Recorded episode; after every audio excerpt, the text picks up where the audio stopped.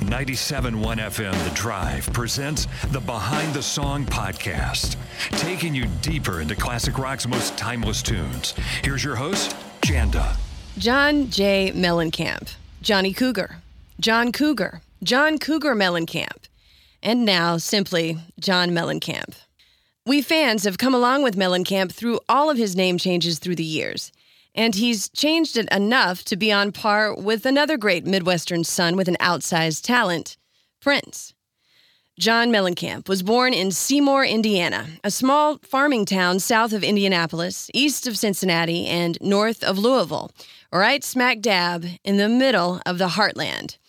The characters that he grew up around farmers, laborers, church going folks, and the social divide between the haves and the have nots in small town America directly inform his best songs, including his first number one hit, Jack and Diane.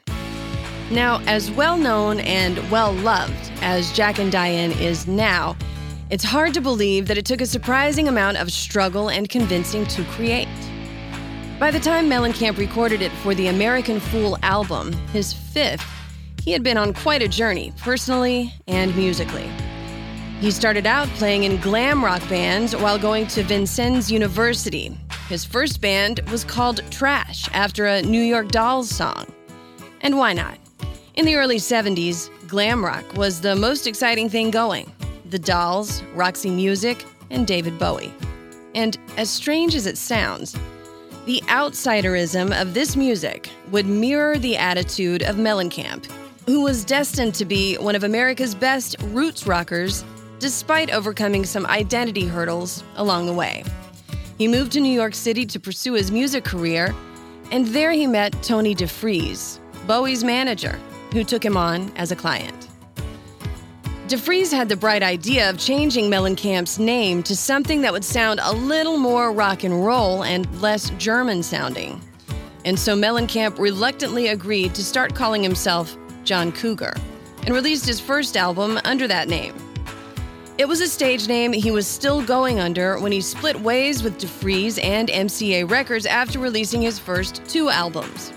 He then came under the management of Billy Gaff, Rod Stewart's manager, and released his next two albums on the small Riva Records label, moving to London briefly and then back to the States. And he had some chart success with songs like I Need a Lover and Ain't Even Done with the Night. But by the time he was ready to record his fifth album, his record label had very different ideas about what they wanted from John Cougar. In his words, they wanted him to be the next Neil Diamond, and he wanted no part of that. There was no confidence on the part of the record label that there were any hits on the album. But the studio time was booked and the songs were written, so in Mellencamp went to record what became his breakthrough, American Fool. Two of the songs on that album would catapult Mellencamp's career. The album opener, Hurt So Good, was a success when it was released as the first single. And track two on the album, Jack and Diane, surprised everyone in the industry when it shot up to number one on the Billboard Hot 100 chart. When you need mealtime inspiration, it's worth shopping Kroger, where you'll find over 30,000 mouthwatering choices that excite your inner foodie. And no matter what tasty choice you make, you'll enjoy our everyday low prices, plus extra ways to save, like digital coupons worth over $600 each week. You can also save up to $1 off per gallon at the pump with fuel points. More savings and more inspiring flavors make shopping Kroger worth it every time. Kroger, fresh for everyone. Fuel restrictions apply. The song was based on a 1962 film based on a play by Tennessee Williams, Sweet Bird of Youth, a film about a young gigolo drifter who returns to his hometown in Mississippi with an aging film star that he is entertaining, but soon falls in love with the daughter of the town's most powerful and corrupt boss. He and his love interest end up leaving town together in scandal. The song was originally intended to be about an interracial couple, but Mellencamp's label badgered him to change it in a play for more universal appeal in the early 80s.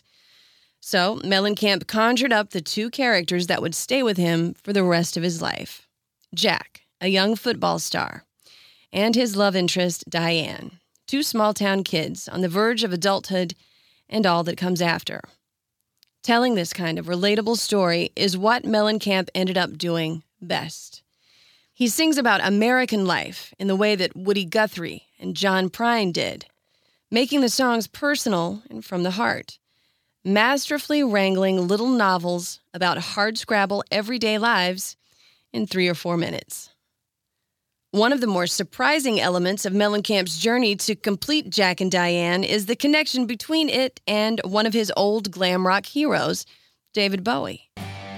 Bowie's old guitarist, Mick Ronson, who famously was in the Spiders from Mars band when Bowie was working under the Ziggy Stardust persona, worked with Mellencamp on the song while it was being recorded at Criteria Studios in Miami.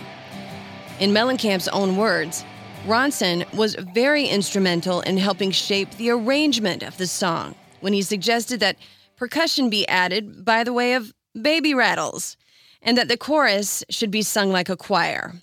Two elements that are key to making the song so memorable.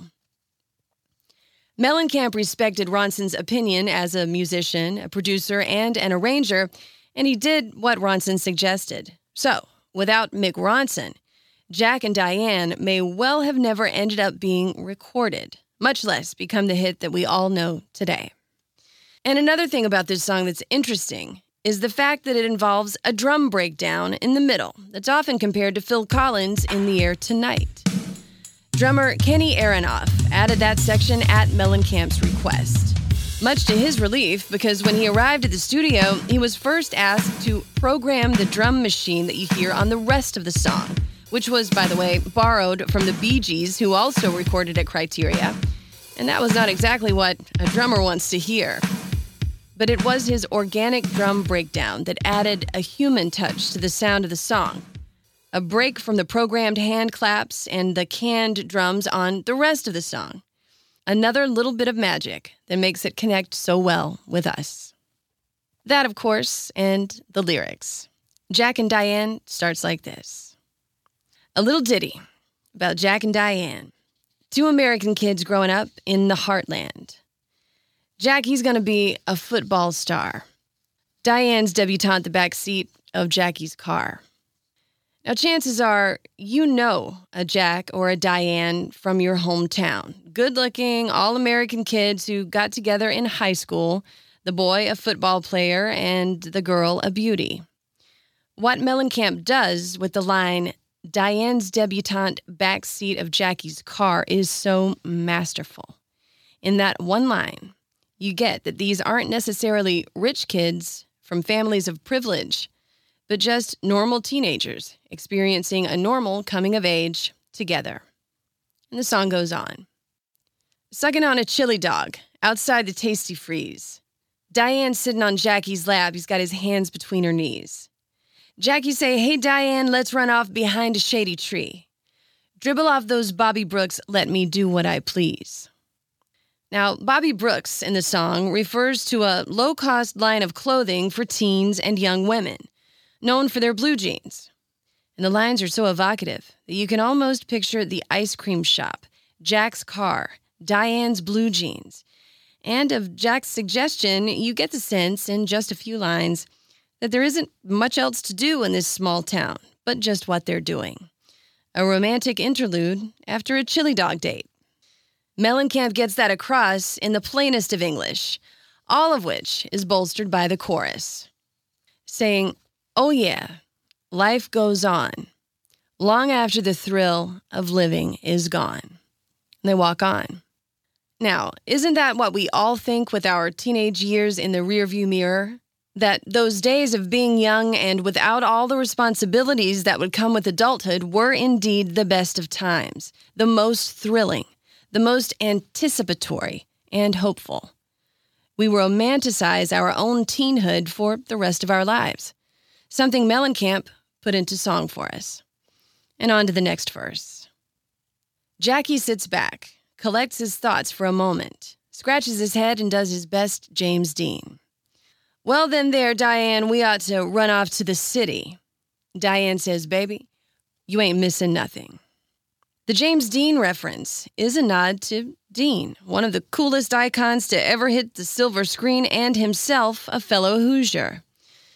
This verse harkens back to the source of the song, the story behind the Tennessee Williams play in which the two lovers run away together.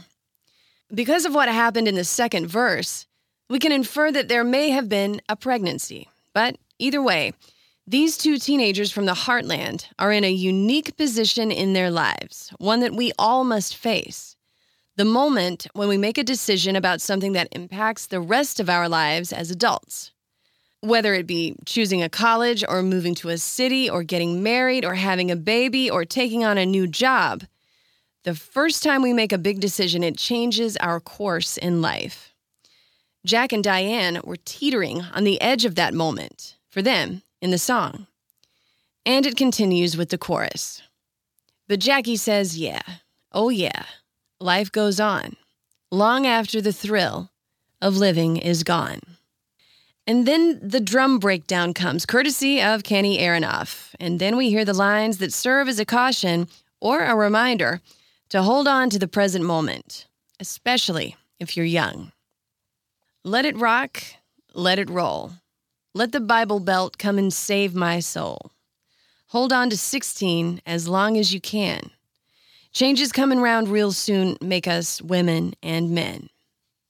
Now, I personally think these lines are up there with some of the most legendary blues songs in what they imply. That we will rock and we will roll we will make mistakes, but we're not beyond redemption and to savor our innocence, fleeting as it is and as helpless as it is against time and responsibility. Doesn't it seem like yesterday that we were all 16? And how well we remember those indelible days. Mellencamp continues and sings a refrain of the chorus, sounding a little more world weary this time.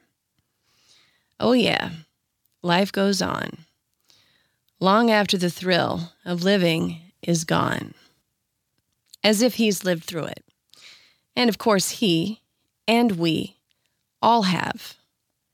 And the song ends. A little ditty about Jack and Diane, two American kids doing the best they can. And for me, that's the kicker of the entire song right there. Two American kids doing the best they can. Isn't that my story and yours? We grow up, we do our best, and in the end, that's all we can do. There's a subtle inference here that beyond that, the rest of life is perhaps about luck and where one finds oneself at a given moment. But no promises, of course. And to borrow a line from another Mellencamp song, Ain't That America?